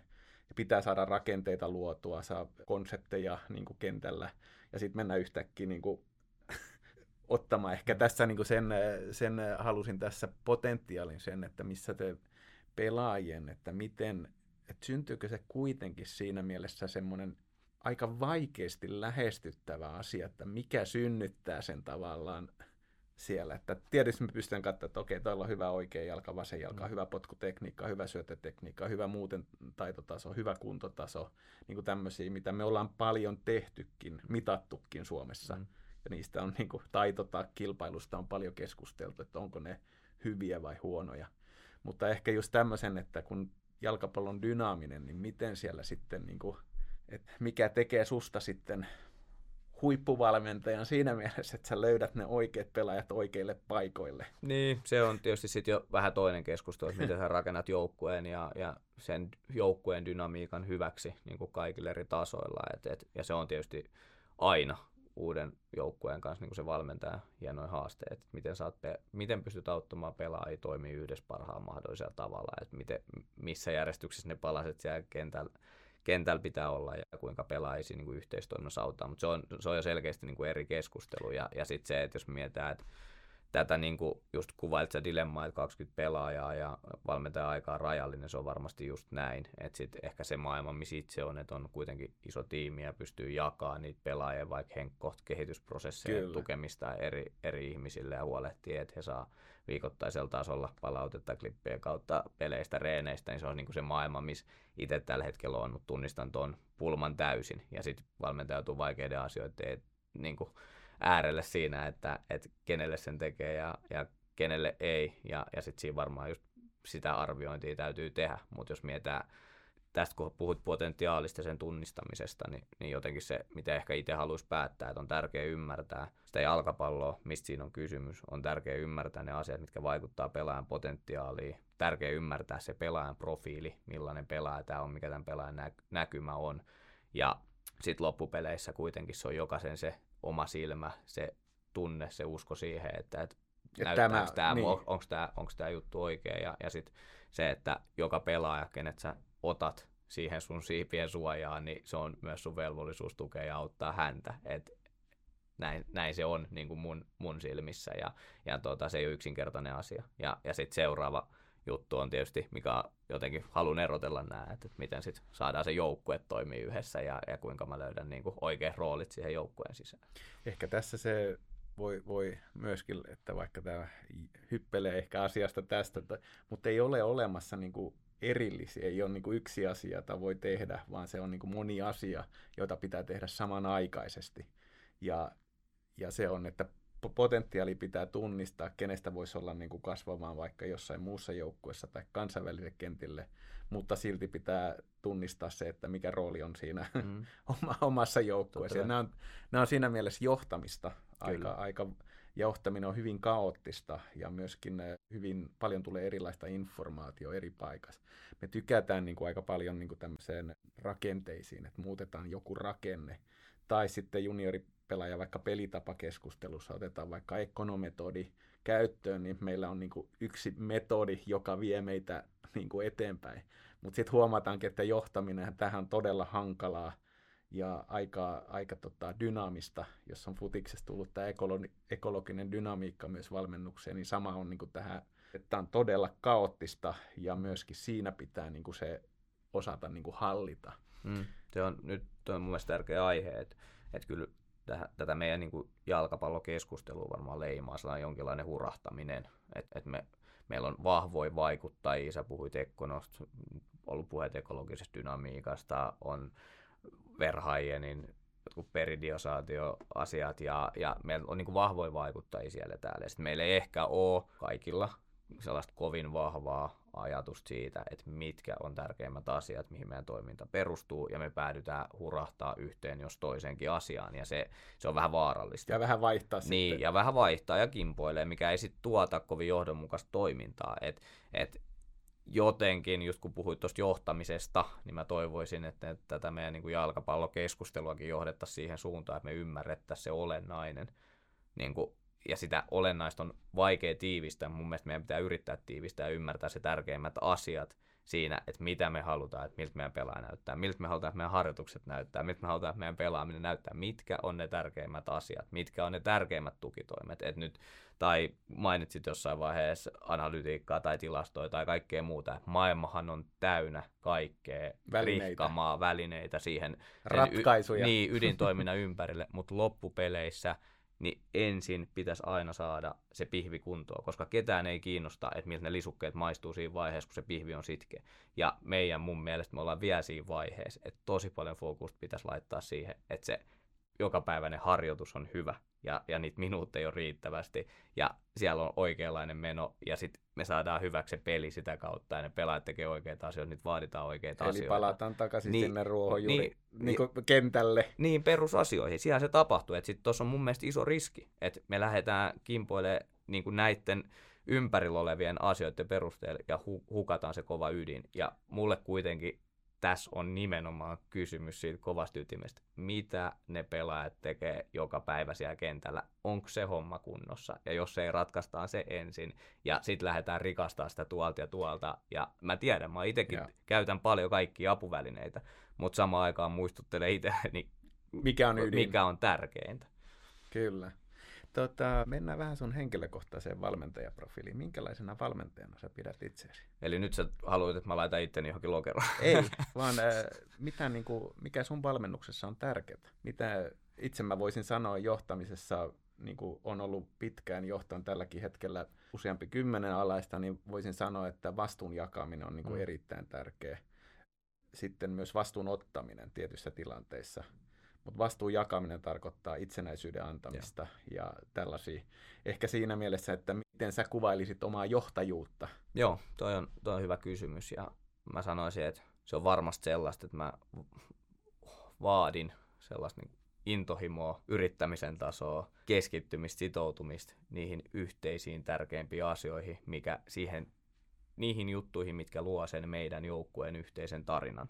Että toi on se eka asia, että asioita tehdään koko aika tosissaan korkealla yrittämisen tasolla ja sitten kun siihen on sitoutunut, niin saa tehdä virheitä, saa tukea kun epäonnistuu, kaikki tämä, mutta se rakentuu mulle. Et yhteisten tavoitteiden ja korkean motivaation niin kuin aikaansaaminen ykkönen. Kyllä, se on varmasti se, että se ympäristö pitää olla sellainen, että siellä sisällä kaikki ihmiset ajattelee, että me tehdään tämä yhdessä parhaan mahdollisella tavalla. Me epäonnistutaan, me opitaan siitä, me yritetään uudestaan kovaa. Että se kaikki lähtee siitä ajatuksesta, että joka ikinen päivä me tullaan kentälle. Me tehdään siellä parhaamme, me ei jätä kiveäkään kääntämättä, se koskee jokaista valmentajaa, pelaajaa. Ja sitä kautta me kehitytään yhdessä, me tullaan saavuttaa meidän tavoitteet. Että se on sellainen niin kuin johtava ajatus siinä takana. Mä vähän tässä yritän päästä niin valmentajan kiinni valmentajana, että mekin mennään aika helposti, mennään niin kuin ylätasoille, rakenteisiin, sitten me mennään ehkä ulkopuolelle itsestämme ja sitten vaikea joskus ainakin itsenä, että itsensä tunnistaminen ja tunteminen on haastavin matka tässä koko elämässä, että tuntee itsellä ne motivaatiot, mutta mennään tuohon vielä motivaatiotekijöihin ja tähän, että on tavoitteet hyväksytty, motivaatio, niin miten sä näet, miten paljon tässä on tämmöistä niin sanottua henkistä valmennusta tai sellaista, mikä ei ole sanottavissa, että miten saa sen motivaatio niin kuin, ja sen hyvän joukkueen kasaan? Niin, siis kaikki on henkistä valmennusta ja sehän on just nimenomaan se prosessi, että kuinka me voimme omalla toiminnallaan vaikuttaa siihen, että se ryhmä toimii hyvin yhdessä. Kaikki kokee olonsa siinä ryhmässä hyväksi. Motivaatio on taistella niiden yhteisten tavoitteiden puolesta korkeaksi. Ja tietysti se, että jotta pystyt motivoitumaan, laittaa itsesi likoon sille joukkueelle, antaa vahvuutesi sen käyttöön, niin sun pitää olla se oma vahva motivaatio, että miksi minä teen sen. Ja tietysti se, että jokaiselle pelaajalle pystyy tavallaan maalaamaan sen kuvan, että mikä on se, että miksi sinä tätä teet, miten pystyt joukkuettasi auttamaan ja siitä saada sen merkityksen sille toiminnalle. Ja sittenhän tämä on sitä jatkuvaa punomista valmentajana, että viikosta toiseen, päivästä toiseen, että kuinka me vahvistetaan sitä, sit kun me nähdään se, että okei, joukkue toimii hyvin yhdessä. Me nähdään, että okei, meidän toppari, se menee noiden laukausten eteen, hyökkää ja jahtaa hyökkäyksen loppuun asti omaa boksiin asti, noi tuulettaa yhdessä, joukkue kasaantuu yhteen silloin, kun on vaikea hetki pelissä, kaikki pieniä merkkejä siitä, nyt tämä joukkue toimii sillä tavalla, kun mä haluan. Joku toinen valmentaja ehkä haluaa jotain muuta, mutta nyt tämä joukkue toimii sillä tavalla, kun mä haluan, niin sen vahvistaminen. Et paljon me näytetään esimerkiksi klippejä vaan tollaisista asioista, sen takia me vahvistetaan sitä, että mistä tässä joukkueessa on kysymys, ja siinä on kysymys paljon muustakin kuin siitä, että miten sitä jalkapalloa pelataan silloin, kun se pallo pyörii siellä pelissä. Tämä on, muistan, kun olin konsulttina pitkään ja oli vanhempi seniorikonsultti sitten sanoi, niin kuin johtamisprinsiipit, hän sanoi, että asiantuntijoita, pidän nyt jalkapalloilija asiantuntijoina, eli oman alansa ja oman pelipaikkansa parhaina asiantuntijoina, niin hän sanoi, että asiantuntijoita ei johdeta edestä, niitä ei johdeta takaa, niitä ei johdeta ylhäältä eikä alhaalta, vaan niitä johdataan keskeltä. Mm-hmm. Niin sopiiko tämä tähän valmennukseen? Se on varmasti hyvin sanottu. Ja se, että niin, jotenkin, se on yhteinen matka ja se muotoutuu joka joukkueelle eri tavalla. Et sitä on vaikea käsikirjoittaa, vaikka meillä on kaikilla se oma filosofia. Me ajatellaan, mitkä asiat on mun, näistä mä en neuvottele. Tämän mä haluan tunnistaa mun joukkueessa ja muuta, mutta sitten siellä on aina paljon liikkumavaraa kuitenkin, millaisia ihmisiä siellä on, miten ne alkaa toimia yhdessä, mihin suuntaan sitä viedään, ja sitten valmentaja tehtävä on niin kuin tukea oikeita asioita, mitkä sä näet, puuttuu oikeaan aikaan niihin asioihin, mitkä on ehkä viemässä sitä väärää suuntaa, että et sitä kautta tunnistan ton keskeltä johtamiseen, että se on varmaan sellainen paikka, mihin ittenikin piirtäisi siinä vaiheessa, jos tollainen kuva annettaisiin. Joo. Joskus se on aika jännä, että kun tilanteet menee vaikka koviksi, tough, niin silloin otetaan positiovalta, vaikka valmentaja sanoo, nyt sinä teet näin, tai ei ole aikaa, minä olen pomo, tai jännä, että niin kuin sitten se rooli, valmentajan rooli tietyssä niin kuin hetkissä muuttuu ja se menee, ja oikeastaan siinä myös nämä sen johtamiset, että uskaltaa niin kuin myöskin johtaa persoonallaan. Sitä on tullut monessa tässä, että se oma persona pitää olla aito siellä, että jos se on feikki tai jos se on joku kopioitu, niin kuin sanoit, että pelimalli jos kopioi, niin tulee vaan huono kopio. Sama jos valmentaja kopioi jonkun kopion, niin siitä tulee huono kopio valmentajalle. Kyllä, ehdottomasti samaa mieltä, ja se on, toihan on aina vaikeeta, että kun johdetaan samaan aikaan niitä yksilöitä, mutta myös sitä ryhmää, joukkuetta, ja sitten jotain tapahtuu. Ja sitten kuitenkin siellä aina odotetaan valmentaa, totta kai, että se johdetaan. Monesti se on, että se, että uskaltaa puuttua asioihin, nostaa ne framille ja sitten käydä sen läpi omalla tavallaan, niin on yleensä parempi, kun antaa asioiden mennä oman kokemuksen mukaan tosi jalkapallojoukkueessa, koska totta kai siellä pelaajat odottaa valmentajalta myös sitä johtajuutta. Kyllä. Että se on varmasti just näin. Ja sekin voi olla tietysti riippuen junioripelaajat tai muun, käsitys johtamista voi olla erilainen. Ehdottomasti. Ja eri sukupolvet ja eri kulttuurit. Että voi olla hyvin, tässä ulkomaalaispelaajien kanssa voi olla hyvin, että ne on tottuneet, että joku sanoo ja toinen toteuttaa. Kyllä. Pukisematta mitään. Ja meillä on taas ehkä keskusteleva. Ruotsissa on vielä keskustelevampi kulttuuri. Kaikki sitoutetaan ennen kuin lähdetään matkalle. Meillä on sillä, että lähdetään matkalle ja sitten matkalla sitoutetaan. Ja jotkut voi jäädä matkalla pois, mutta ei se mitään. Mm-hmm. Mutta palaan vielä vähän, koska niin mielenkiintoinen, että olet kuitenkin tässä ytimessä, eli valmentamisessa, ja olet siellä kentällä, ja nytkin viikonloppuna taas, ja sitten alkaa uusi kausi jo. Mutta miten sä valmentajana valmistaudut tärkeisiin koitoksiin? Miten sun oma niin kuin semmoinen henkinen ja fyysinen valmistautuminen näihin, koska se ainakin oma kokemus, että joskus niin kuin aivan niin kuin mahdoton saada, niin kuin, että on epäbalanssissa ja jännittää vaikka tilanteet ja ehkä huolestuneisuus, ja sitten joskus pelien jälkeen vielä niin kuin ei saa edes nukuttua yhteen yöhön, kun käsittelee asioita. Mutta miten sä oot hanskat tämän, mitä mä sanoisin, kompleksiset tilanteet ja haasteet? Niin, sitten tietysti mulle kaikki lähtee ensin tietysti sit joukkueen valmistamisesta, että et siinä niinku pitkin viikkoa valmistaudutaan siihen peliin, mikä piirretään joukkueelle kuva siitä, että näin se tulee menee, ja pyritään siihen, että heillä on parhaat mahdolliset eväät siinä vaiheessa, kun peli käynnistyy.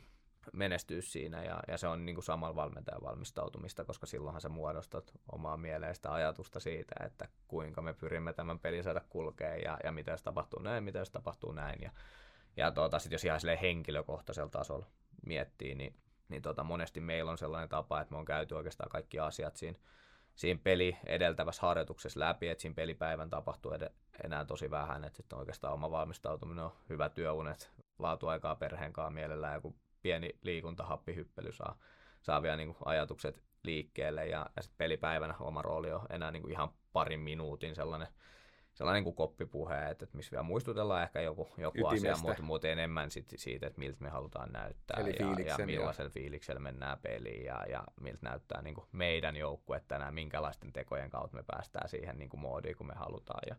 Ja sitten tietysti siinä on, sanotaan, että nyt en ole itse lämmöiskentällä. Se on välillä ollut vähän vaikeaa, kun on tottunut tietysti junioreissa vetää lämmöt ja muuta, ja koko aika tapahtuu jotain. Nyt siinä on vähän liikaakin aikaa välillä niin kuin sit istuskellaan ja mietiskellään, mutta siinä monesti sit vielä kirjoittelee ylös vastustajan kokoonpanot, ja näillä pelipaikoilla ne on, ja mä valmistelen omat muistilistat, että peliaikaan tarvii vaan käydä kirjoittamaan ne muutamat ydinsanat, ja silleen niin kuin siirrän omat ajatukset siihen peliin, että on niin kuin kaikki on silleen rauhallista ja valmista siinä vaiheessa, kun se alkaa, mutta ei mulla oikein mitään ton kummempaa sit kuitenkaan ole. Että varmaan se kaikkein tärkein oma valmistautuminen, että olisi saanut hyvä työunet ja vähän liikkuu, niin sitten on yleensä sellaisessa niin kuin hyvässä fiiliksessä itse menossa siihen peliin, ja sellaisella energialla, mitä voi, niin kuin, mistä muut voi saada jotain, eikä silleen, että toisinpäin. Miten sä oot oppinut siihen, tää on itse pohtinut paljon, kun data lisääntyy. Koko tietomäärä koko ajan jatkuvasti lisääntyy. Tulee erilaisia virikkeitä siihen niin kuin valmentajallekin, että mitä nyt tää ja... Niin miten sä oot onnistunut, kun sä ajattelet 2 minuutin vaikka koppipuheen ja siinä keskitytään ytimeen, niin miten sä oot päässyt tuohon tasolle, että sä pystyt kiteyttämään sen, niin kuin tässä se on? Niin, se sanotaan, että varmaan voi pyytää anteeksi kaikilta pelaajilta, kelle on vyöryttänyt sit niinku paljon epäolennaisia asioita aikaisemmin, että sitä kauttahan se tulee tietysti, että varmasti on joskus aikaisemmin ollut hirveän monta asiaa, ja tavallaan se on ollut osa prosessi, että sitten kun sä ajattelet niitä kaikki juttuja siellä, niin jossain vaiheessa opit ymmärtää, että mikä tässä on olennaista, ja se on tietysti sellainen matka, mitä kaikki tekee niin kuin ihan sinne valmennusuran loppuun asti, ja se ei ole helppoa, mutta nyt meillä on ollut tällä kaudella sellainen tapa, että meillä on niin kuin joka ottelu, me ottelu suunnitelman 3 asiaa. Et meillä on niin kuin 3, me puhutaan fundamentals, kun meillä on englanti valmennuskieli, ja siinä on ne pelin kannalta tärkeimmät asiat. Joskus me käytetään siihen video, joskus tilkuva, joskus animaatio, että miten me halutaan, että se pelissä tapahtuu, ja ne on ne asiat, mitä me on harjoiteltu, ja erikoistilanteet päällä. Ja sitten se 2 minuuttia kopissa siinä, ja se, että miten mä oon siihen päätynyt, mä oon kokenut, että jos niitä asioita on tosi paljon enemmän, niin sit me ei saada mitään, niin, että ei saada sitä oleellista sieltä ulos. Ja sit ehkä se tärkein on se, että sit pikkuhiljaa tässä oppii, sit kuitenkin luottaa aika paljon siihen niin kuin omaan pelaamiseen, niihin juttuihin, mistä se ihan jokainen peli rakentuu. Ja sitten meillä on ne muutama mauste, että mä kuitenkin valmentajana on sellainen, että uskon tosi paljon siihen prosessiin, mikä me on rakennettu koko kauden aikaan, siihen meidän omaa pelitapaan, niihin periaatteisiin, mihin se pelitapa nojaa, että ne ei ole kaupan niin kuin pelistä toiseen. Ja sitten me voidaan yksityiskohtia viilaa siellä ja täällä, ja ne on sitten ne pelin niin kuin fundamentals niiden meidän omien periaatteiden sisällä. Ja koko aika oikeastaan itsellä suunta on ollut se, että koittaa saada asioita lyhyemmän, ytimekkäämmin, selkeämmin pelaajille, jotta heillä peliin mennessä ei ole sellainen kuva, että tarvii muistella, että miten tämä ja miten tämä ja miten tämä, vaan sellainen, että mä tiedän, miten mä suoritan mun roolin tässä, ja että saadaan tämä toimia sitä kautta. Mennään vielä vähän tuohon valmentamiseen ja pelin aikana valmentajana. Minkälainen sä oot niin kuin valmentajana pelissä? Mä elän aika paljon siinä niin kuin tunteella mukana pelissä. Mä oon varmasti aktiivinen. Mä en istu juurikaan. Et mä ihan tietoisesti muutamia kertoja peliaikaisesti yritän rauhoittaa itteni, mennä penkille, ottaa vihkon käteen ja kirjoittaa muistiinpanot monesti siinä jossain puolen tunnin jälkeen. Et lähden valmistelemaan sitä niin kuin puoliaika juttua, mutta kyllä mä tosi paljon ohjaan pelin aikana, elän mukana. Mulle on jotenkin tärkeet se, että jotta mä ymmärrän, mitä pelissä tapahtuu, niin mun pitää olla aika siinä pulssilla mukana. Et joskus tietysti on kokeillut erilaisia juttuja, että siirrä itse kauemmaksi ja muuta, mutta toi on selkeästi se sun oman persoonan mukainen tapa, millä sit pystyy auttaa pelaajia parhaiten mun näkemyksen mukaan. Mutta joo, vedän itseni ulos siitä pelistä joitakin kertoja, että tarkastele hetki ulkopuolelta, jäsentele omat ajatukset ja sitten tietenkin se, että sit meidän prosessi on silleen, että puoliajalla meillä käytetään videoita tai stilkuvia ja valmistellaan coachit hetki siinä se meidän viesti, missä puhutaan taas ihan niin 1-2 asiaa. Ja sitten oma tapa on aina se, että puoliajalla on mahdollisuus kuunnella pelaajia, että miten he kokee kentällä sen, että mitä haasteita, haluatteko jutella joukkuekavereiden valmennuksen kanssa jostain, että sillä me aina aloitetaan. Ja sitten ensin vastataan niihin pelaajien kysymyksiin ja sitten tuodaan valmennuksen nostot päälle. Jotenkin yrittänyt myös siihen, että samalla tavalla kuin se pelin valmistautuminen, niin se puoliaikaisille niin kuin rauha, että se ei ole sellainen kaos, missä vaihdetaan kamoja ja käydään asioita samaan aikaan. Me vaihdetaan huoneet kokonaan, kun me muutama minuutti käydään ne taktiset asiat. Eddie Howe puhui tästä paljon, että Newcastlein tullessaan hän on opetellut siihen, että hän ottaa pelaajat aina toiseen huoneeseen ja irrottaa siitä kaauksesta, mistä joku syö banaania ja joku laittaa sukkaa ja muuta silloin, kun käydään asiat. Ja sitten taas antaa pelaajille se oman rauhan siellä pukuhuoneessa. Ja me on tehty samaa ja kyllä niin kuin, ja on toiminut. No kyllä me on koettu, että se on toiminut. Että se on tuonut sellaisen aika selkeän struktuurin puoliaikoihin ja sitten sellaisen selkeyden, että pelaajilla on aikaa ladata itse jutella keskenään ja sitten toisaalta meillä on selkeä hetki, milloin me käydään yhteiset asiat läpi ja siitä huoneesta sitten lähettäisiin sillä ajatuksella, että okei, näin tämä peli tulee tuosta minuutista 46 lähtien kulki. Tämä on mielenkiintoista itse aina kun on tosiaan ollut niin kuin työelämässä niin kuin paljon tiimien rakentamisessa ja sitten paljon pitkä kokemus myös valmentamisessa, niin jotenkin se on aina niin uniikki tilanne, kun lähdetään peliin valmistautumaan, niin loppujen lopuksi ainakin itselle, että on hetkiä, jolloin tietää, että no niin, nyt me ollaan valmiita. Mutta silti niinku on semmoinen niinku tavallaan jännä fiilis, että ei oikeastaan ihan, niinku, että ollaanko valmiita vai ei, niin semmoinen niinku, jotenkin. Mutta ehkä se on siinä, että se on niin uniikki tilanne, että se, ja ennustaminen, tulevaisuuden ennustaminen, että miten peli menee, niin se on aina niinku monista niinku, asioista johtuvaa, mutta tämä on jännä vaan, että siihen ei koskaan totu.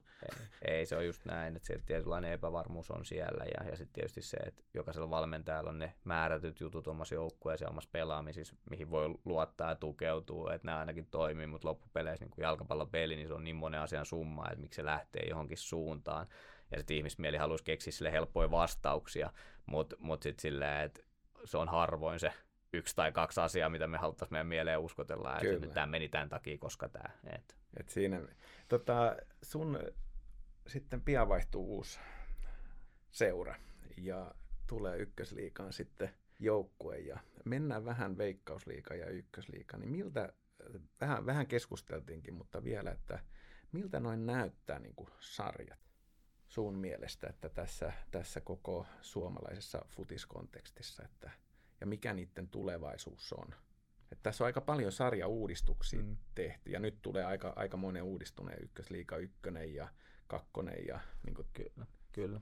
Niin tietysti toivottavasti tulevaisuus on valoisa, ja meidän nämä niin kuin ylimmät sarjatasot kehittyy, jatkaa kehittymistään, ja arvostus kasvaa, ihmisiä kiinnostaa enemmän, parempia pelaajia tulee sinne, että joukkueet alkaa menestyä kansainvälisesti entistä paremmin. Nyt on tietysti hienoa, että HJK on ollut Euroopassa monta vuotta putkea tässä, mutta se on tietysti se, mitä tässä itse haluaa uskoa ja mikä on se oma sydämen asia, mihin taas niin kuin se oman pienen panoksensa yrittää laittaa, mutta joo, vaikea silleen tietysti arvioida sen tarkemmin, vaikka Ykkösliigaa, uusi sarjataso, varmasti tulee tosi kova sarja, että se voi vaikuttaa yllättävänkin paljon se, että siitä tulee niin pieni, että siitä muutama se joukkue siitä vanhasta ykkösestä jää pois, että varmasti tasainen, niin kuin ykkönenkin on ollut tähän asti tasainen, että kaikkea muuta kuin yhden tai kahden joukkueen show. Ja tietysti kun se vaihtuvuus on ollut iso tuon sarjajärjestelmän puolesta, niin se on antanut omat mausteensa siihen. Mutta aika vaikea tässä vaiheessa on vielä arvioida, miltä se tulee näyttää.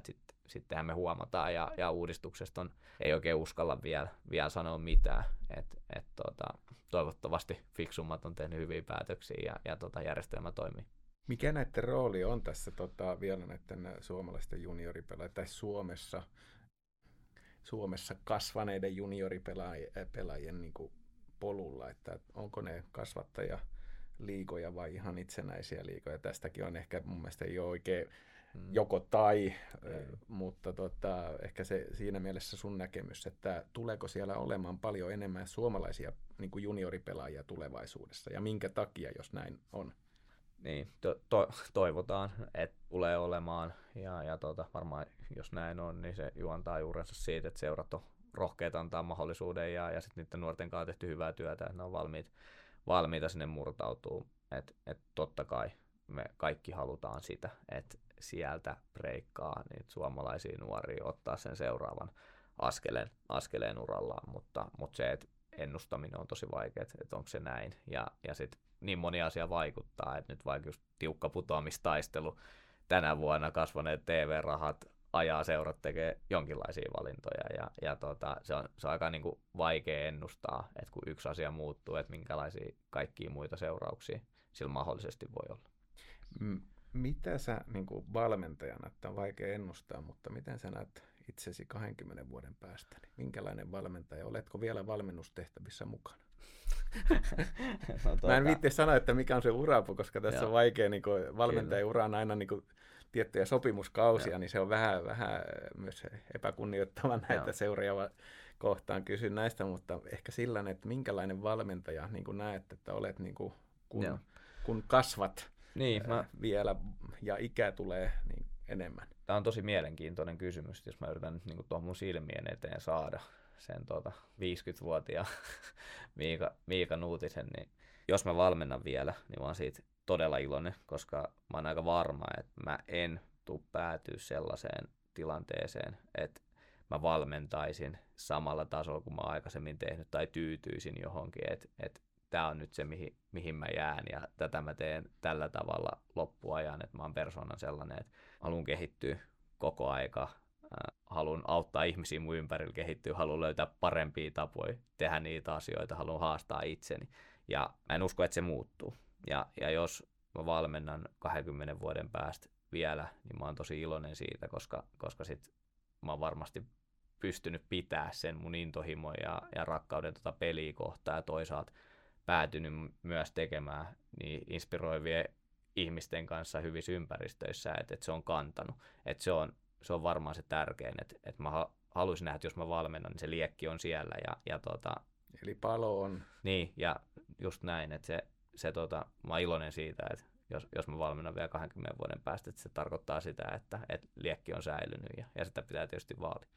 Miten sä näet kansainväliset kentät? No tietysti mahdollisuutena, että mä tällä mun mindsetilla mä ajattelisin niin, että ennemmin tai myöhemmin, niin tuun päätyä sinne, että jos mä yritän haastaa itseäni maksimaalisella tavalla ja pyrin tavallaan koko aika pääsee hyviin ympäristöihin, jotta voi kehittyä ja kehittää, niin jossain vaiheessa toivottavasti niin sellainenkin tulee eteen ja sanotaan, että samaan aikaan tällaista pohdintaa voi tehdä, niin on aika sellainen ajatukset tässä hetkessä tyyppiä, että mikä ikinä se prosessi onkaan, niin siihen lyödään ihan kaikki omat paukut ja se fokus on siinä ja sitten asioita tapahtuu. Eli elää futikselle. Niin, elää futikselle, elää sille omalle joukkueelle, elää sille omalle prosessille ja sitten mulla on aina ollut vahva, varmaan ehkä naivikin ajatus, mutta et teet työs hyvin ja anna itsestäsi kaikki sille, niin hyviä asioita tapahtuu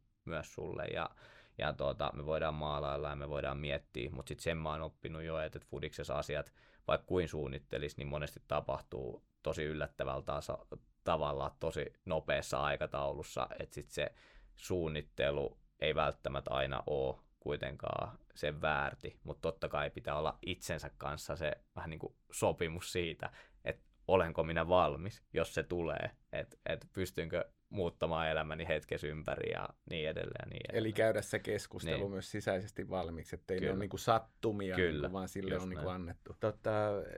Itse ainakin pohtinut johtajana, kun on ollut, onko se hyvä sana johtaja? No, olen mä nyt ollut johtajana aika pitkään ja miettinyt omaa kehityskohdetta niin kuin johtajana ja tullut siihen, että pitää enemmän yhä uskaltaa antaa vastuuta, uskaltaa niin kuin keskittyä niin kuin strategioihin, Eli siihen niin kuin tiettyihin asioihin, mitkä on ydintä, ja sitten vastuuttaa selkeät vastuut eri henkilöille, ja sitten myöskin olla sopeutumiskykyä, jos tilanteet muuttuu, niin sitten niin kuin olla hyvin sopeutuva, eikä anna mennä autopilotilla.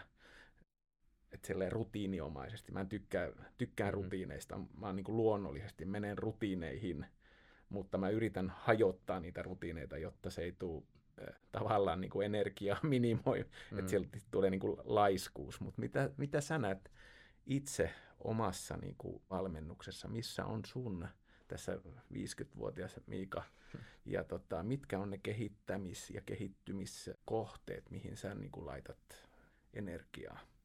Joo, kyllä tuo johtaminen on ollut itsellä tietysti silleen pinnalla, että päässyt toimimaan aika isojen valmennustiimien kanssa, missä on erilaisia ihmisiä, ja se on ollut kyllä todella tärkeää, että sitä kautta se on sitä tiimijohtamista, ja sitten myös paljon tietysti sitä niin kuin joukkueen johtamispuolta nyt on ollut jotenkin todella hienoa, että on ollut 04 myös eri-ikäisiä pelaajia, on ollut eri kulttuureista pelaajia, ja huomannut, että kuinka erilaisen haasteen se asettaa siihen, että varmaan se on sellainen yksi osa-alue, missä on ollut itse eniten kiinni tässä edellisten vuosien aikana, ja yrittänyt paljon reflektoida sitä, että millä tavalla haluaa johtaa.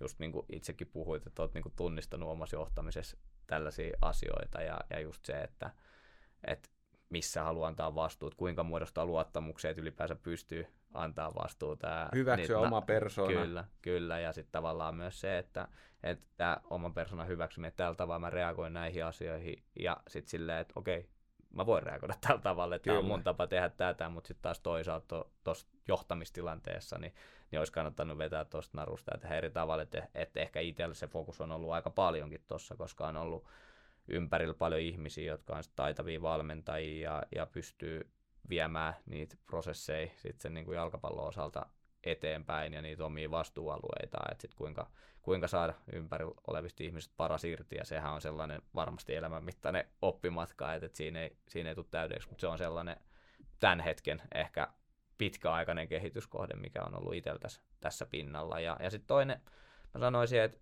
mä oon ollut aina aika sellainen jollain tavalla niin kuin tehtäväorientoitunut valmennuksen suhteen, että aina on se niin kuin vähän oma missio, että kaikki paukut tietysti tämän päivän reeniin, mutta sitten tohon peliin maksimivalmistautuminen, saadaan hyvä suoritus, ja sitten taas peli loppuu, katseet seuraavaa peliä, että ehkä siinä ei ole sellaista niin kuin happea siinä tavallaan prosessissa, että aina on ollut se seuraava juttu, mihin fokusoidaan. Varmaan vähän sellainen, en tiedä onko perfektionisti edes oikea sana, mutta on niin kuin sit tosi tarkka siinä työn laadussa, että mitä itse haluaa tehdä ja asettaa korkeat standardit, että kaikki pitää olla tip-top. Niin toinen asia, mitä on itse tässä ihan tietoisesti omassa valmentajassa muuttanut, että nauttii niistä onnistumisista ja tavallaan, että antaa itselleen myös siimaa, että silloin kun tulee hieno voitto, niin pysähtyy siihen ja fiilistelee sitä ja pystyy siirtyä siinä ajatuksessa seuraavaan juttuun ehkä vähän myöhemmin, koska se myös antaa energiaa pitkässä juoksussa mun mielestä, että osaa nauttia sieltä arjen pienistä asioista, osaa nauttia, koska jalkapallossa on paljon huonoja hetkiä, tuossa jossain vaiheessa mainitsitkin, niin että niistä hyvistä hetkistä osaa ottaa irti, eikä aina se fokus ole jo niin kuin askeleen edellä, että se on sellainen, mitä on joutunut kyllä tietoisesti työstämään itsensä kanssa. Tämä on ainakin jo itsellä erittäin tärkeä ollut, että ei ole niin kuin fokus koko ajan tulevaisuudessa, mutta ei myöskään menneisyydessä, vaan sitten osaa olla siinä läsnä. Kyllä. Läsnäolo niin kuin siinä kentällä, läsnäolo siinä, että ajatukset ei karkaile jonnekin. Niin kuin, ja se ehkä tässä valmentamisessa, että se on niin intensiivistä kuitenkin, että miten saavuttaa sen oman läsnäolonsa niin kuin valmentajana siinä, että se myös muut aistii, pelaajat aistii, että tämä kaveri on nyt niin kuin läsnä, että se ei ole niin kuin tuolla jossain. Kyllä. Ja toi on mielenkiintoista. Musta tuntuu, että se varmaan se oma koti on nimenomaan tuossa mielessä se harjoituskenttä, että se on ollut itselle aina se helpoin paikka löytää se flow ja se täyskeskittyminen, että sit aina kun tulee sieltä harjoituskentältä pois, niin sitten on paljon asioita, mitkä pyörii ympärillä ja pitää muistaa tehdä toi ja pitää viedä eteenpäin ja koko ajan kuitenkin valmentajan työ aika hektistä ja varsinkin sitten kun mennään niin kuin päävalmentajatehtäviin, niin siinä on ympärillä myös yhtä jos sun toista tapahtuu, niin jotenkin sitten on oppinut arvostaa myös sitä, että sit se harjoituskenttä on se, että missä on rauha, sä oot pelaajien kanssa, siellä ei ole mitään laitteita, härpäkkeitä ylimääräistä, vaan se on se, missä keskitytään siihen jalkapalloon tekemiseen. Ja sieltä itse saa myös paljon energiaa, koska se on harjoitus, se johtaminen, se arki, niin siellä ehkä tulee itsellä kaikki ne vahvimmat flow-fiilikset silloin, kun onnistuu ja asiat toimii sen joukkueen. Toi on myös ollut itselle, että itsellä on kuitenkin suhtkot haastavaa niin kuin siviiliammatti tai tämä perusammatti ja sitten käy kentällä, niin ehkä toi on se ydin, mikä itsekin, että sitten kun menee kentälle treeneihin, jotenkin kaikki muut asiat unohtuu. Ja se on sellainen, ei vain, että se rauha, että siitä saa sen, vaikka se kuluttaa energiaa, mutta silti se on semmoinen tietynlainen hetki, joka on aika tärkeä ollut niin kuin varmaan omalla valmentajauralla ja sen takia ehkä tohon kannattaa valmentajien paneutua myös, että nauttii siitä hetkestä, kun ollaan kentällä. Viimeinen kysymys, ja oikeastaan ei kysymys, vaan tämmöinen ohjeistus ja viestit, vinkit suomalaisille juniorivalmentajille. Mitä sä voisit antaa lyhyesti suomalaisille juniorivalmentajille vinkkejä? Nauttikaa siitä, mitä teette. Se on ainakin, mitä on pitänyt itse opiskella. Sitten olkaa uteliaita, käykää kattoo, kysykää, kuunnelkaa ja valmentakaa paljon.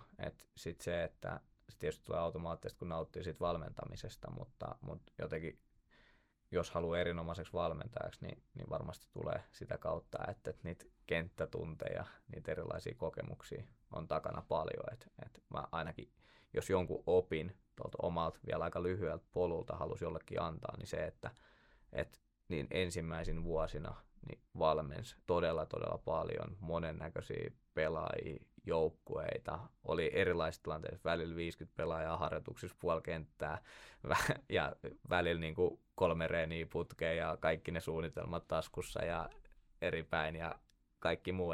Ne on ollut niin kuin tosi hyviä kokemuksia ja sitä kautta niin kuin ehkä päässyt sellaiseen tilanteeseen, että nyt kun saa nauttii sellaisesta luksuksesta, että on se 1 tai 2 harjoitusta päivässä sen saman joukkueen kanssa, ne tutut pelaajat kaikki, niin se tuntuu, määrätyt asiat siinä valmentamisessa tuntuu jo aika helpolta ja sitten pystyy fokusoitumaan niihin juttuihin, mitkä sitten niinku siinä ratkaisee, mutta valmentakaa paljon.